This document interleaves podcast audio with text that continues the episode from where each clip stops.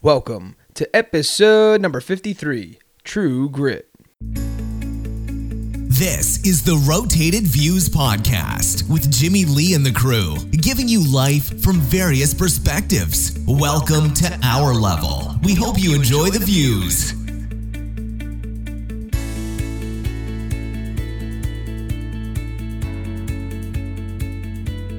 All right, you are now tuned in to the Rotated Views podcast, episode number 53, titled True Grit. I am your host, Jimmy Lee Velez. I am here with Goose, Yep. Manny, mm. Gabe, and special guest Scott DeVore. Yo, yo, what's up? Scotty. True Grit. In this episode, we have special guest Scott DeVore, CEO of Equity Dream Homes. The crew discusses what it means to have true grit. Scott explains his new company, how it came about, and the road to making it a reality. We discuss stories of resilience. We wrap the episode up with quotes from Angela Lee Duckworth and Travis Bradberry. As usual, we kick things off with a definition from dictionary.com, and this week we define the word grit. And they define it as firmness of character, indomitable spirit. So I wanted to define the word indomitable too, as well. Please, Um, please do. yeah, which means that cannot be subdued or overcome as person's will or courage unconquerable. Um, so for some reason that gives me like this like jolt of energy reading that. I don't know why. um, I feel like the guy from 300. You know what I mean? Like when I read that. Like Spartan. Yeah, I feel like a Spartan. Um, that's that's a that's a pretty badass uh, definition. Um, That so um, before uh, we get a bio of Scott, since we had him on, you know, in previous episodes, um, this is kind of a, a change up, uh, a change of pace in that he has uh, developed a new company, but it's not that. I was just kind of explaining it um, to the guys that it's more of like a, a combination of all his efforts. Uh, last week we had the um, CTO of Bark.us and bre- like very quickly we realized that this guy was literally putting together his entire life experiences and and and putting it towards one project, mm-hmm. right? Yep. And and the outcome of when someone does that was outrageously impressive. I mean, the guy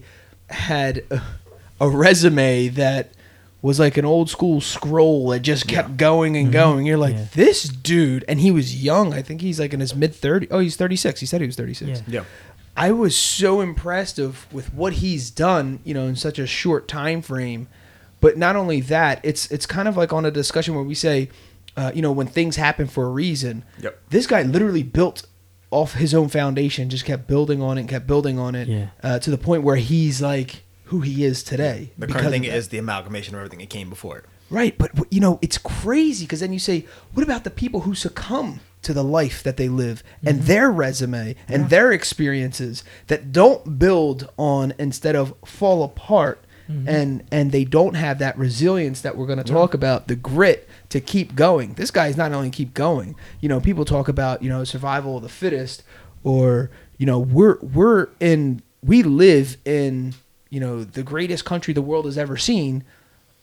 We can get off the for for most for most average person we should be talking about thriving right? Uh, we should be getting on. We have so much opportunity that's presented us. Obviously it's situational uh, i'm not saying every single person but the majority of people have opportunity uh, you know presented to them on a daily basis. It's it's where are we going to use that as you know our purpose or our excuse? And I just kind of wanted to just you know kick things off with that because I I thought I saw this cool common thread uh, with resilience, um, and we're gonna talk about uh, you know grit and you know the power of passion and perseverance. But you know Scott's story is one of grit, so I wanted to kind of bring him on to give us a different perspective. Although, as I mentioned earlier, we do have Scott on previous episodes, but he's talking about other opportunities and other topics. And and before we get to that, there was this really cool story I stumbled upon that they are now teaching grit basically in as a college hmm. or, or, or in schools. Um, I, I wanted to say as a as a course is what I want to say. Um, and I thought this to be the most fascinating thing because right behind Manny, uh, hanging on my wall, I have hard work beats talent, and that's a another common thread uh, topic or category, whatever you want to talk about, that we always kind of touch on on every episode, even if we don't go in depth. You know that you know talent is never enough kind of thing, and this this school is now teaching kids about grit. Um, I, I just thought it was fascinating. Um, and so the this article that I found is titled "Why We're Teaching Grit Through Stories of Resilience and What We're Seeing" by Michael Riendeau. So I'm just going to read a little bit of this uh, article just so we kind of get a ba- basic uh, understanding of what they're doing. So it goes like this. Year after year, our director of college counseling and I sit down to evaluate the success of Eagle Hill High School, Massachusetts alumni at their chosen universities. In the last 10 years, we've become increasingly aware that traditional, strictly intellectually oriented approaches fall short of predicting which students will be most successful. In other words, ACT and SAT scores, high school rank, GPA, and even teacher recommendations fail to provide an adequate perspective picture of who will persevere and who will succumb to the challenges of college. Over time, it has become clear to us that there is at least one other f- important factor that accounts for their success. What Angela Duckworth and others have identified as grit, the stick to itiveness that permits us to pursue and persevere to achieve very long term goals with tenacity and resilience. We were thrilled to see our experience with students born out of Duckworth's research at the University of Pennsylvania, and we took a new look at our students with this characteristic in mind. By considering grit and resilience, we were able to better predict who would succeed and in which environments, and, I think, better able to offer helpful advice in our students and families as they headed off to college. So we set about developing a course titled Grit Lit Stories of Resilience to provide students with a window of gritty lives of characters in their reading. Many high school literature courses treat text as nothing more than grist for an interpretation mill, often with a particular interpretive practice in mind, training young feminist critics or psychoanalytic critics or new critics or post colonialists. In our grit lit sections, we take another approach. We pay attention to the experiences of characters and try hard to imagine ourselves in their lives. We've done this with grit journals that ask students to identify the resilience of characters in their readings, to adopt the position of a character and imagine entering his or her situation, or to imagine literally characters reacting to the challenges, situations in their own lives. Um, and I know that was a bit lengthy, and that, that is not even the complete article, but I kind of wanted to give you like a background of what they're doing now. Um, and I think it's fascinating too. Um, and I'll, I'll I'll get your guys' opinions on what you think about that. But being in the personal development industry, one of the first things you you think of, I mean, you're taught is even going back to the most basic, you know, the the movie The Secret. You know, we're taught that we think in images. So we see everything in images. So, you know, when when you give someone, you know, uh, like a kid a cartoon that presents them very basic teaching tools like one, two, three, A, B, C, and the shapes and the colors, and that's why the colors are specific. So it's like they have that going on in their mind. That's how their mind thinks. But obviously, as we develop, you know, our teaching, you know, our kids has to also advance. Mm. So we can't just give them the basic stuff. And basically, I feel like that's what this article is saying. Is like we're just giving them, here's a book. What do you think it means? That's like a basic thing. We're here, just grit lit. They're giving these people stories of resilience and telling them to put yourself as that character. Mm-hmm. Now, how are you're reading it, right? It's almost a totally different interpretation. Pretend you're the Mickey Mouse on the kids show and you're going through this little town or whatever. Um, but when they have this, um, and this goes deeper and deeper. This is in a book called uh, Psycho Cybernetics, where they, you know, they talk about this stuff where you envision yourself succeeding enough to the point where your vision becomes a reality. Um, I did it with many things that we laugh and joke about all the time. We did it with this podcast, but you know, reeling this all back in, this is all to help kids get through college because a lot of times it's not just because you're smart you got into college. there's another element and they're wondering what that is because there's people like you know myself who didn't have the highest GPA, who didn't have the highest SAT scores, who didn't have, you know, on paper it looked decent, but it wasn't the best. Mm-hmm. But then I smoked people when it came to college. And it had nothing to do and I didn't do that great, but for me it was good. But like I said, I saw kids jump out of college left and right. Like it was nothing. I mean, like it was absolutely not like they just didn't put up twenty grand to go, um, and then just not leave without a diploma. Um, so what was the difference between them and me? Obviously, on an intellectual level, people were saying their IQ was higher. I would say my EQ was higher, but I definitely had more grit than they had. Um, so anyway, enough of me. Enough of my opinion. Scott, Goose, Manny, Gabe, what do you guys think about? um, you know, them implementing this, you know, stories of resilience into like their, uh, Yeah, it's almost like a flight simulator. Like when you're a pilot, before you're allowed to even get in the cockpit to fly that, you know, hundred billion dollar, you know, jet, you got to get in a flight simulator to basically, you know, kind of practice and and and whatever to to get the kind of full understanding of what you're going to do. I think what you just read is pretty phenomenal because I'm thinking back to my younger years when I first got into you know some different types of businesses and um, you would hear success stories of people who had a similar background. You basically kind of internalize that. You're like, hey, you know, if that person can do it, I can do it. But this is kind of like that, but a little bit different. I think you know it's it's phenomenal like where we are in 2017 that people have actually thought of of doing this type of simulator and incorporating it into a program. Because you know 10 years ago this you know people would have thought this was you know you know just completely out of the box. No no one would even try to do that. So I, I you know i never heard of it and i'm pretty i'm pretty excited about hearing this story here. And like to see kind of what happens to these kids you know like the success rates and everything and, and what they improve to and things like that. Yeah, I, I agree. I agree. There's, um, there's something to be said to the school that was, you know, had the open mind, um, you know, to even implement this. Not only discuss it, but actually make it into something. It's kind of like the old saying, uh, your mind is like a parachute. It has to be open for it to work. Yeah. Um, so, man, you were saying something? No, I- actually, um, I read through most of, of that book, um, Grit by uh, Miss Duckworth, and she quantifies grit.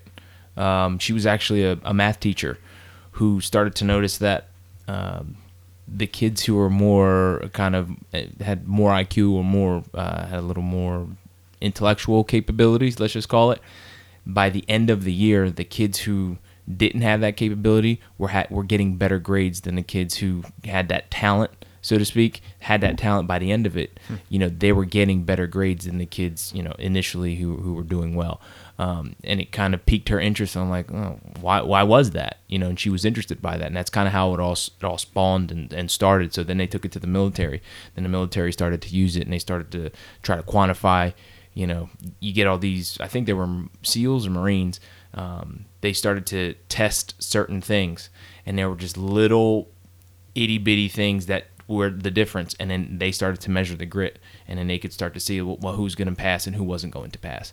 You know, this guy was a, a scho- uh, you know, was a scholar, was a great athlete, but this guy was average, average, but had grit, and he ended up, you know, taking it to the next level where the other guy actually just rolled out. Yeah. Um, so it was interesting to see as you know the whole thought process goes through, and they've done a whole bunch of research, and they've done these, uh, I I guess, experiments, test groups, and they've actually followed them throughout the years, and they, you know, they say that people that have more grit are actually more successful, and they have numbers to back it up and actual data to back it up in the book. It's actually it, it is pretty interesting. That is wild. I know it. I, you know, it sounds crazy, but um, her her name just keeps coming across my uh, my desk, and I know she's been out for you know doing these studies for a while. I know she had a, a TED talk in 2013. That's been four years ago. Right. So she's been you know at it with this. So I definitely got to look up Ms. Duckworth a little bit more.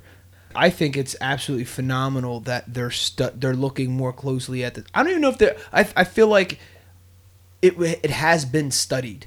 I just feel like now it's brought to the attention of that it deserves. Yeah. Uh, where before people thought of a lot of this stuff as lofty. Yeah. Um, even some of the material I read, it will blow my mind of the dates and authors who wrote it.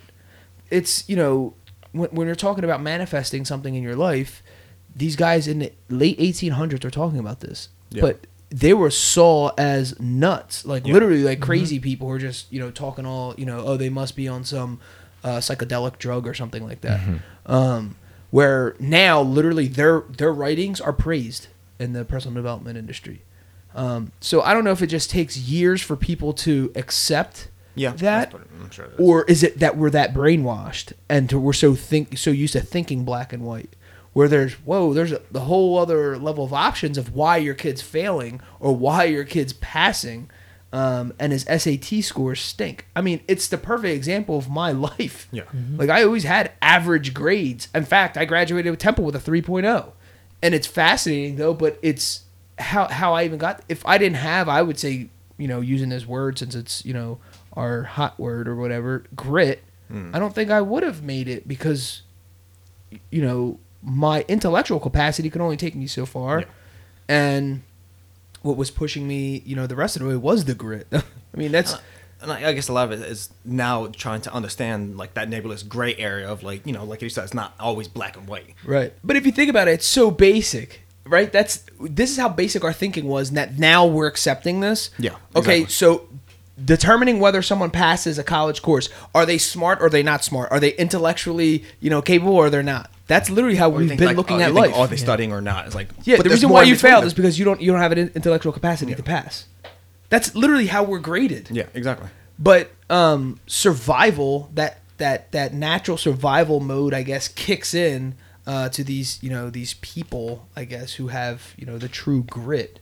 And and I know I know there's you know stuff with Temple University. I read I was trying to pull it. Uh, Temple University sends like a magazine uh, to the alumni. I'm not sure if they send it to everybody, but um, in it, it was um, last year uh, at the Olympics. They were explaining that a few Temple students were uh, like personal coaches, but they're mental coaches. So they were traveling all over the world with athletes and taking them to different areas of you know of the world and mentally training them and having them visualize their race in their mind and then winning. And the studies came out, you know, crazy. The you know they had all these, uh, you know, these little sticky what the heck are they called? Those little stents. Had These little stents all over the, you know, the athletes' bodies, and they were actually seeing uh, these stents were f- uh, were picking up their muscles firing as much as if they were physically running Wow. um, and that was just all mentally based uh, practices. So they were running. So basically, like if it was they're outside and only had the outside course, they would have them mentally run, and they're seeing like this person soar the next day as if they were physically outside training. Wow. So so there's something to be said. Uh, the power of the mind. And and there's obviously it's beyond grit and perseverance and, and, and resilience. We're just kind of touching on, you know, how powerful we truly are. Oh yeah. Um, but in a very distinct transition, we're going to move along here uh, with Scott DeVore uh, as our guest. And uh, Scott, you you've been on before, but this time's a little bit different, um, and I and I think a little bit sweeter uh, because. Uh, me and Scott, as everyone knows, have mastermind calls, talks. We're constant communication about what's going on, what's next. And Scott DeVore, um, my man, just put together Equity Dream Homes, and I just kind of want him to explain, you know, what what it is, how the concept developed, uh, why it makes sense, and the road to making it a reality. All right, man. Well, thanks for having me back on. Really appreciate it. Uh, first of all, big ups to you guys, 52 plus one. You know, you guys are doing great with the podcast and excited to see kind of where you guys are taking it. But, you know, Equity Dream Homes, it's almost like um, it's like a one-two combo. Uh, so it doesn't it doesn't stand by itself. It's actually in conjunction with some other things that I'm doing. Uh, so just to give you uh not a ton of background of me, but I'm a I'm a licensed general contractor, and recently I uh, became a licensed real estate agent. So the purpose of doing that was really not to sell real estate initially. It was uh, to, to you know basically put myself in position to get a broker's license two years down the road because I do uh, a lot of financial consulting. I do CFO stand-in for entrepreneurs and small uh, small small companies. Uh, but with um, you know some things that have kind of occurred in life and kind of the direction you know that I'm heading with uh, with what I'm doing entrepreneurially, I decided to kind of focus more um, actually in the construction realm as opposed to consulting for companies that work in construction. So I'm actually utilizing my contracting background and with this new uh, uh, real estate license. I'm kind of got inspired by a lot of uh, HGTV over the last you know few months with uh, some shows that are real popular in and, you know in culture today with uh, Property Brothers being one of them, Fixer Upper, um, you name it. You know, there's you know half dozen or, or, or more that are you know real popular. So to make a long story short, uh, what I've actually launched with Equity Dream Homes is with my real estate license. I, I just recently uh, became affiliated with a brokerage. Uh, I work primarily in the Northeast Florida, Jacksonville area, but I do travel all the way down to Orlando and Central Florida. So I, I essentially do what you see on TV, and that's kind of a uh, a very very easy uh, way for me to strike up conversations with people. But you know, to more or less, I, I help people find fixer upper homes, uh, and then I also help them with the uh, the renovation of that to essentially make it into a dream home. So just to give you some some background in that. Uh, you know, in, in Florida, especially in this Jacksonville area that I live in, there's a basically a huge, a huge gap between brand new homes and dilapidated homes. So in between, the market is completely they, they can't they don't have enough inventory, and you know the the unfortunate thing is that most buyers in in this you know geography are kind of stuck in the middle but they can't afford you know the the brand new homes and they don't want to find they don't want to you know buy you know a, a rundown home. So I, I essentially have the perfect solution for them with you know helping them you know see what they what they you know dream of on a tv show i actually you know make that a reality for them. So with equity dream homes like i said i, I you know work with buyers who are looking to to find something in a certain price point. Um, but you know what i can actually provide you know offer them is instead of you know buying something that is at your max budget uh, you can find something significantly cheaper and then with a you know good renovation you know you can get it for cheaper than you know the dream home that you want it. And it can be customized to the exact finishing um, way that you want it to be. So you know to make it you know basically I'm, I'm helping people you know see what they see on a tv show and making it an actual real thing that is is completely attainable. So it's just something that i'm extremely excited about Yeah, I mean it's it's fascinating, and when we watch the shows, you, in the back of your mind, you're like, well, this just this just makes sense. Yeah. I know me and Manny, we've talked about it, you know, before. Um, you know, for you know people that we've dealt with. Um, I remember when Manny was in, you know, on the market looking for homes. Um, you know, a couple opportunities presented themselves, and um, you know, Manny was having discussions with a guy who's basically doing this. Remember the, the house that was like around in this section? That guy was, um, you know, doing. How did he explain it to you guys, or what he was, or did he even explain that's what he was doing? So I guess what they did when we were looking at the house, we saw that uh, the house was for sale, and they had purchased homes. I guess under a certain name, they bought homes and renovated them, then put them up on the website and showed the finished product. Um, and then they kind of had houses for sale, houses that they owned, and said, you know, this could essentially be yours. So we walked, literally walked through the house and talked about, you know, knocking walls down, what kind of finishes would be there, where the laundry room would be, what room it would be. And he looked at it, and I don't know, I don't know how he did it, but in his head, he's like, yeah, we could do that for the price that we talked about. Um, they kind of had a set amount that they wanted to sell the house for, um, but the uh, I guess his investor, you know, he wasn't in it to make a ton of money. He was obviously wanted to be profitable, but um, he just wanted to make somebody's dream a reality, and uh, that's you know that's what we were talking about, and you know we were fortunate um, enough to have that opportunity. Didn't follow through with it. Um, but we were in talks for a little bit there, you know, talking about finishes and what we would do and how we would do it. Um, and that was pretty much how it went. But it was it was pretty cool. Like we knew what we were getting to. We knew what we were going to spend, and that was kind of it. We, he was just going to make it happen for us.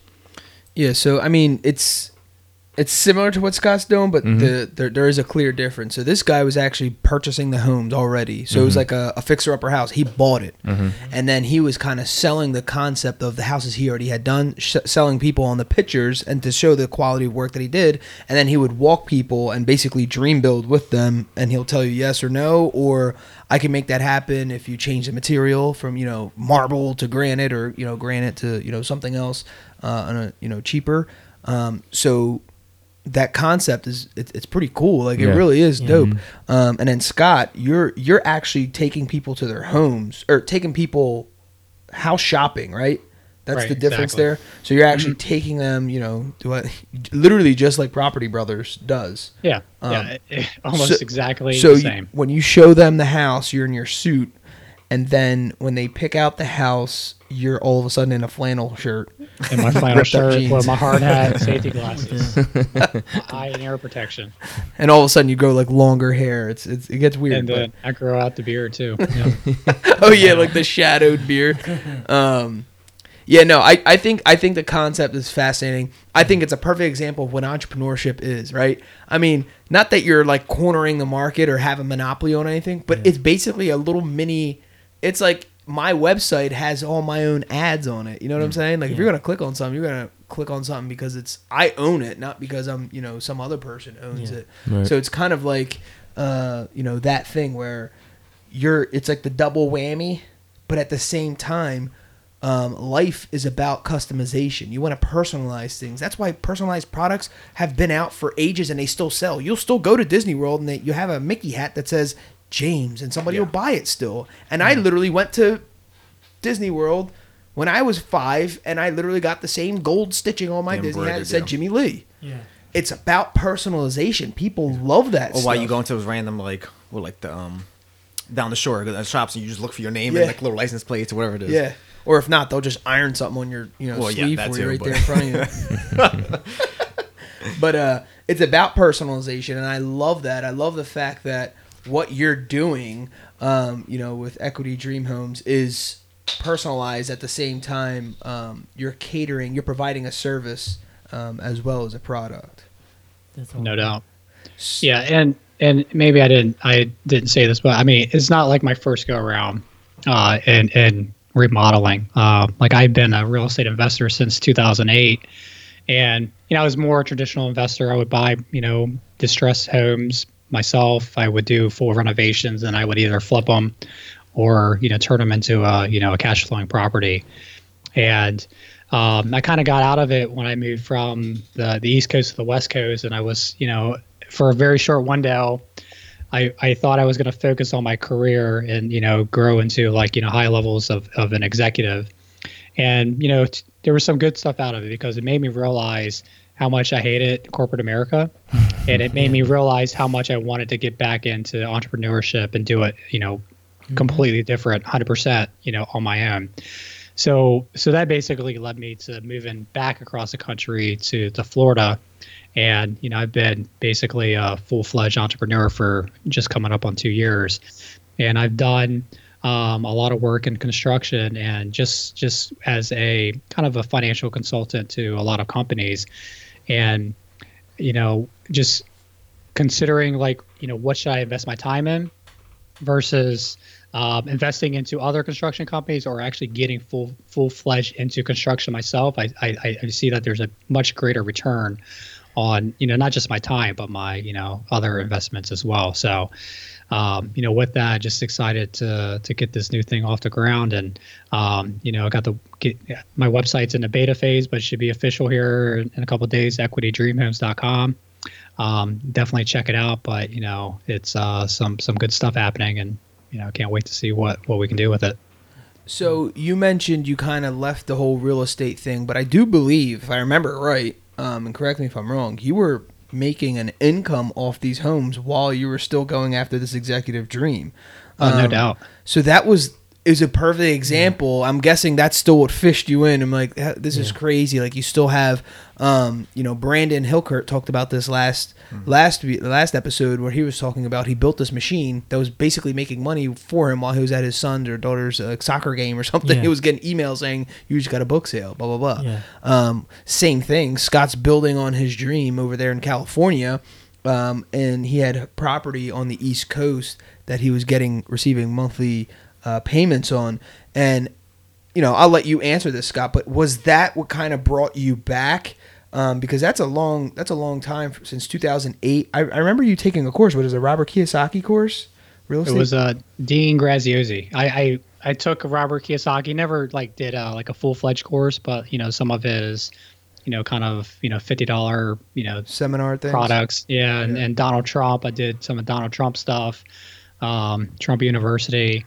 So I was just really getting fully immersed into real estate. Um, you know, almost ten years ago. And I guess what brought me back, to be honest with you, I just miss entrepreneurship. I kind of like felt like I, when I when I moved to California, um, I, I had to do it at the time by you know basically I had a had a pretty high paying job to to be able to make that transition, and it almost was like I let something in me die even though things were great, you know, from a career standpoint, you know, anyone looking at it would say this guy, because you know, I was like a CFO for uh, um, for a healthcare company, you know, for one of their operating divisions. I mean, it was like you know legit. I mean, it was like you know big deal. Um, but I just it, I just wasn't being myself, and I was just at a point in my life where I just was really like not in a good place because I wasn't pursuing my passion. I, I didn't- never felt like I was pursuing greatness, and I was just dreading every single day going into work and you know building someone else's dream. And then um, I came across this article from Yahoo, uh, and it basically led me to a book called Eventual Millionaire. And from that from that book that I read, it just completely lit the fire of entrepreneurship into me again. And then that led me to a guy named John Lee Dumas, who's pretty popular in the podcast realm. Um, he has like one of the most pop- popular, you know, podcasts out there. And then, you know, that led me to basically wanting to jump all in because that guy, his story was he was, uh, you know, he was, you know, a veteran and then he was doing some, I think, mortgage. He was in real estate, but kind of on the mortgage side. And it was a, more of a corporate thing. And he basically just 100% stopped that and wanted to figure out what he was going to do as an entrepreneur. And that's not the, you know, the road that most people should take. But for me, I just knew I've always did entrepreneurship as a side gig for about 15 years, and I've had lots of success at it. Um, but it was never to the point where I could just fully walk away.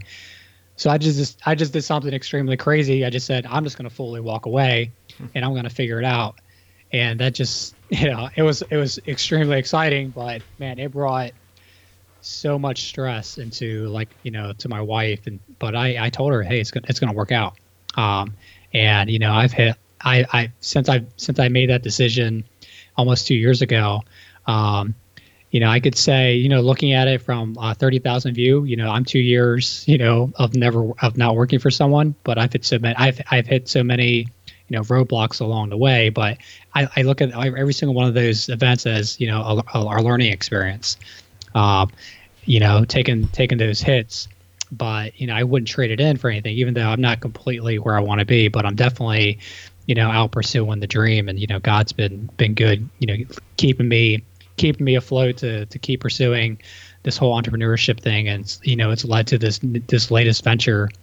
And um, every, you know, basically since I've I've kind of put this thing out there to people, and you know, really been getting, um, you know, getting my name out there in, in this Jacksonville area, man, just so much good stuff has come about it. So it's just it's just fantastic, you know, the things that are coming out right now. Yeah, it's cool. Um, the, the the part that I really like about that explanation was you're talking about the book Eventual Millionaire. Um, I never read the book, so I, I got to get my hands on it. But you're talking about you read this book and it lit a fire. What what was the fire? What was it about? You know, entrepreneur that that entrepreneurship that kicked in. You know, your your, your interest back to. Uh, I'm very curious as to because certain everyone has their own little trigger to what makes them move. Mm-hmm. What was it that made you like, yeah? Because I sometimes you get kind of bored with the answer of like, oh, you know, I'm doing it for my family, I'm doing it for my kids. Like at the end of the day, initially it's a selfish thing. It has to be. You don't you don't you're not born with kids. Um so it's like there has to be an initial, you know, a personal thing there. You know, that aside, which I'm not, you know, I do it for my kid and my wife too. But you know, initially it wasn't that. I didn't have a kid and a wife. You know, I, I I was doing it because uh, for for for my reasons. But I'm trying to figure out Scott, what was the fire that was Yeah. lit? You know, because a lot of times people also talk about motivation and it's like, oh yeah, motivation's great uh, for two days later, and then you blow a gasket and it's all downhill and you're depressed and you're going back to you know popping pills and drinking again. Um, yeah. and that's a terrible interpretation. Um, That's an but- extreme. but you know, it's true. Um, Scott, what, what's your? That's not true about motivation. It's true, but people's interpretation of what it is. That's not Yeah. what it's there No, for. Um, Yeah. So so the book, you know, it it, it was almost a you know 2013 or whatever year it was version of um, what Napoleon Hill did with um, I think was it Think and Grow Rich, where he basically aren't Andrew Carnegie set him on this mission for like however many years to go interview all these successful people, you know, in, in the you know in the industries that were you know the oil industry or whatever you know 100 plus years ago. So the book was a combination of her interviews of all these successful uh, millionaires and basically tell it was basically you know a recap of their stories of what they did to overcome. And I I think I read the book and then I bought a domain name I Heart Entrepreneurship because entrepreneurship is just my thing. And I think with that there was a a lady who I worked with and she was having she put in her her notice and in her notice and I, I had previous conversations before she put in her notice but essentially what happened was her and her husband bought this little um you know those uh those little franchises that do the painting and you drink wine at the same time. Yeah, Um, yeah. Martini. so her yeah they, they bought one of these franchises and it was doing so well that she was bas quitting her job because she was going to support her husband and and you know in, in running this franchise. And i was so happy and excited for her because that's what i'm all about. I'm all about wanting to see people you know be successful in entrepreneurship. And and so you know i just had this passion of you know of wanting to help other people do the same thing. And that's basically why i jumped into doing you know financial consulting and working with people who with startups putting together business plans and, and things like that. Um, but yeah that's kind of that's kind of what did it for me in that book. Yeah, that's amazing. Um, you hear stories about this all the time. People, Scott was is being again modest again. His salary uh, in the corporate realm, he was making bank what, they what they call, Nice. and to make that jump. Um, it reminded me of uh, Bob Proctor, his new partner. Well, not so new anymore, but uh, Sandy Gallagher, uh, who was an attorney. Same thing. She was making high six figures. Um, in fact, she was just about to hit the mark of making a million a year, and on a salary.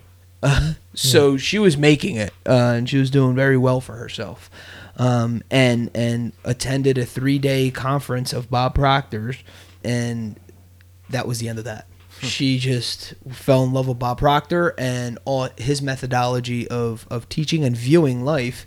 Uh, so much so, the quote fire was lit under her, and she ended up becoming so anxious with her job because it was kind of the same thing. It was not fulfilling. She was doing it. She was successful and she was very you know you know career driven to an extent obviously that you're making you know great money.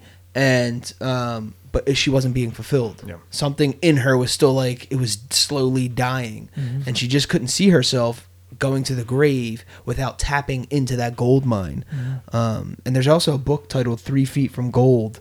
Um, if, i could explain it very quick uh, three feet from gold uh, is a book basically explaining mining gold, but at the same time is trying to give you, you know, like a metaphor uh, for life or whatever.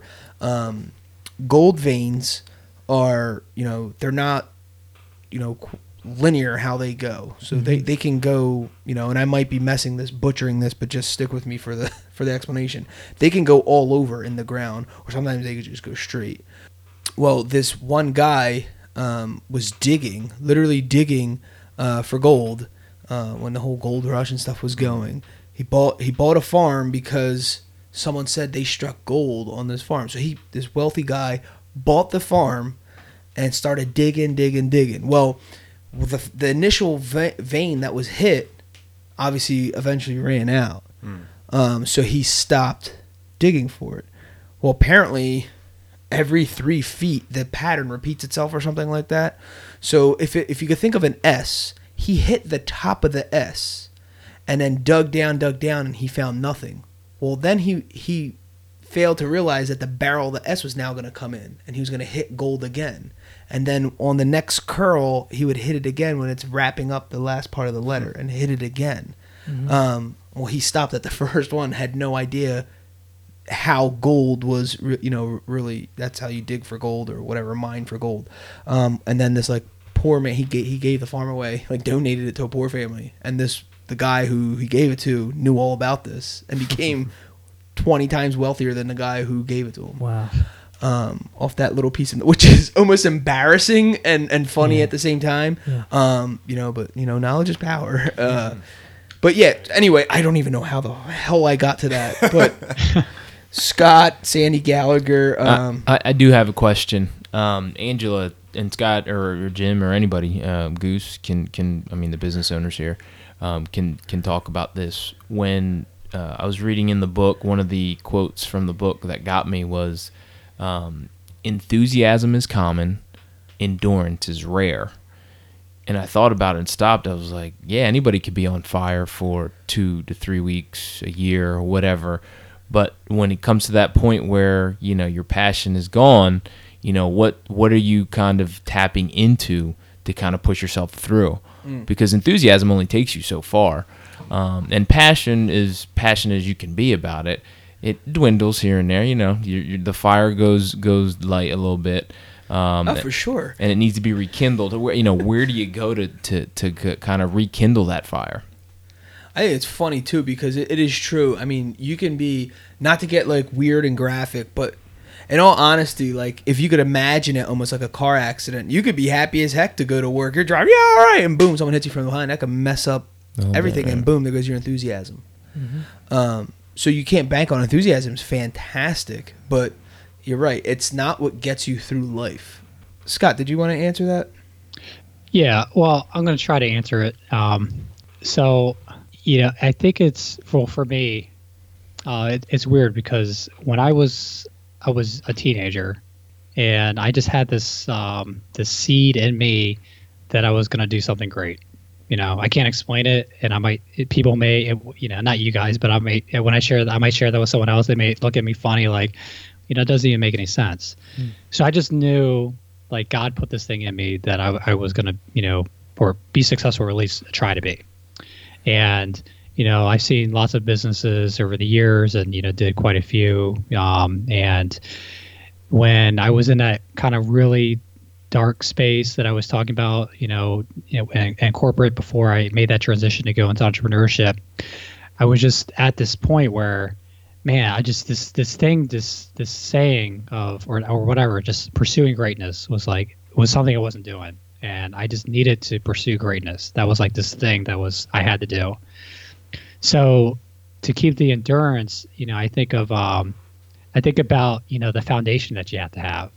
So there's people who, um, you know, you think about the greats, and you, you you think about all the things that they had to overcome, and they just had that found like I you know it had something to do with the foundation that they were able to develop over the course of their life to make them you know stay the course. And so I'm not saying I'm not going to say I'm as great as you know those great entrepreneurs or whatever, but I just feel like I can I can't like ever back away from that from that thing I've been feeling ever since I was a teenager, which was you know 25 years ago. Um, I think well I'm 38, 14. I don't know, do the math. Oh, man. But um, but anyways, um, I don't know. I just it's just I, I just can you can't I can never I can never give up. I never will. And uh, obviously I have to do what's smart, you know, for my family and all that stuff. But you know, I just feel like you know God has put this in me, and um, and you know, there's a reason why I haven't hit the levels of success that I wanted to. And I think it really, it I've I've processed this many times over the years. I think it's really to keep me humble, um, because I'm pretty sure if I would have hit level of success, you know, at a very early age. I probably wouldn't be the person I am. I wouldn't be humble. I wouldn't know who the success came from. I probably would be thinking it was all me. So I, I know that that's God, you know, is, is for that. But you know, I just and, and again, you know, I, I think there's still a huge journey ahead of me.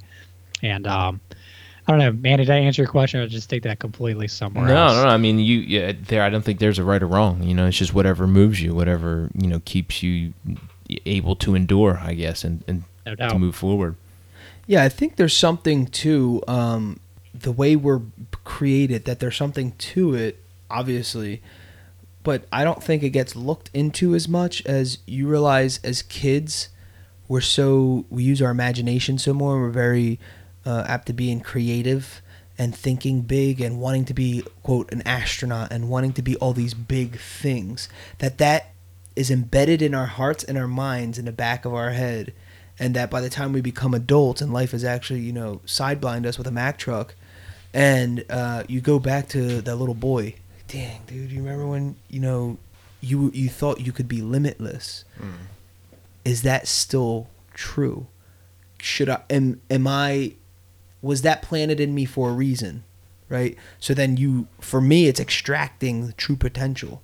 What am i actually capable of doing it's it's a mo- it's motivating in itself you know I, I can get hype off just thinking that you know the little boy the little tan boy sitting there freaking flip-flops and watching you know exotic cars fl- uh, fly by as i'm waiting you know for my family to you know come out of you know getting ready to go out to dinner uh, you know, at Wildwood, where you know we're seeing, you know, I I'm, I thought it was an exotic car. Now I think about it, it was probably just like a car club, you know, like just driving by. But in my mind, it was like this crazy expensive car. It was probably like a Honda Civic. it was probably Scott DeVore passing by me. Um, no, but um, and then you go back to that and you're like, yeah, I know life hit me. Yeah, I know, you know, not every day is going to be, you know, living the dream, you know, but how you interpret it, can, but can I actually do that though? If someone else is doing it, I certainly can do it. And that's not even tou touching the basis of doing what has never been done. Um, you know, there's this like documentary, this very strange documentary that these guys were still exploring in the 20th century. And you're like, what? How in the world are you exploring? uh, Are, haven't we figured the whole world out yet? And no, um, there's actually portions of the ocean Yeah. that are too deep for the human, or they'd even realize were even there. So it's basically like a hole in the wall, and that's just like if we're like the you know the ocean was this office, and then there's like a hole in the wall that these guys kept like passing by and like wonder what that hole's all about, and all of a sudden they kind of like peek their eye in and they see that it's a whole nother you know room full of stuff. So all of a sudden they kind of like squeeze through and they're swimming like wait, there's a whole nother world in here. And literally, there's new creatures, new everything because you have to be different to live down there. Yeah. Um, I know how basic that just sounded, but you do. Uh, and you have to, you know, these animals are living in such darkness that Yeah. it was literally black. Like you couldn't, the cameras couldn't even pick up what they were seeing. Um, until they had to bring down, then they came back and they brought down special equipment, you know, that lit up what they're looking at.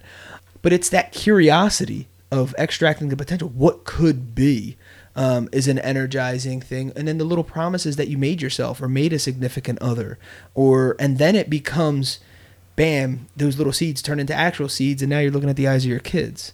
Um, you know, I want to leave a name for myself. What's it going to say? Who am I going to be remembered as? Am I going to be remembered as the guy who gave up on everything? Or am I going to be the guy who at least tried, but always came up short? Um, or will you be the guy who's like, I don't know what in the world or how in the world he got here, but the grit came through, and finally, it, towards the end of his life, something came through. You know, it's it's the exact you know Colonel Sanders. What in the world would make a guy start a business and become who he was at the age of 65? 65. Um, you have people just quitting at 25. It's a different answer for everybody. Um, but I think, you know, pushing the limits and trying to see how much you can do. I don't know, for me, uh, is definitely, there's something to that as well. And the way life kind of pans out how innocent we are in our thought process and thinking we can be whoever we want to be. Um, then all of a sudden, those little childhood memories come flashing back. Um, I was just in a conversation with somebody talking about there's no way I came from nothing. There's no way I'm I'm, I'm not I'm not standing in um, in line for my food. I'm gonna get everything up. And it was just a very angry person talking about success, and it was just seemed like it was so angry.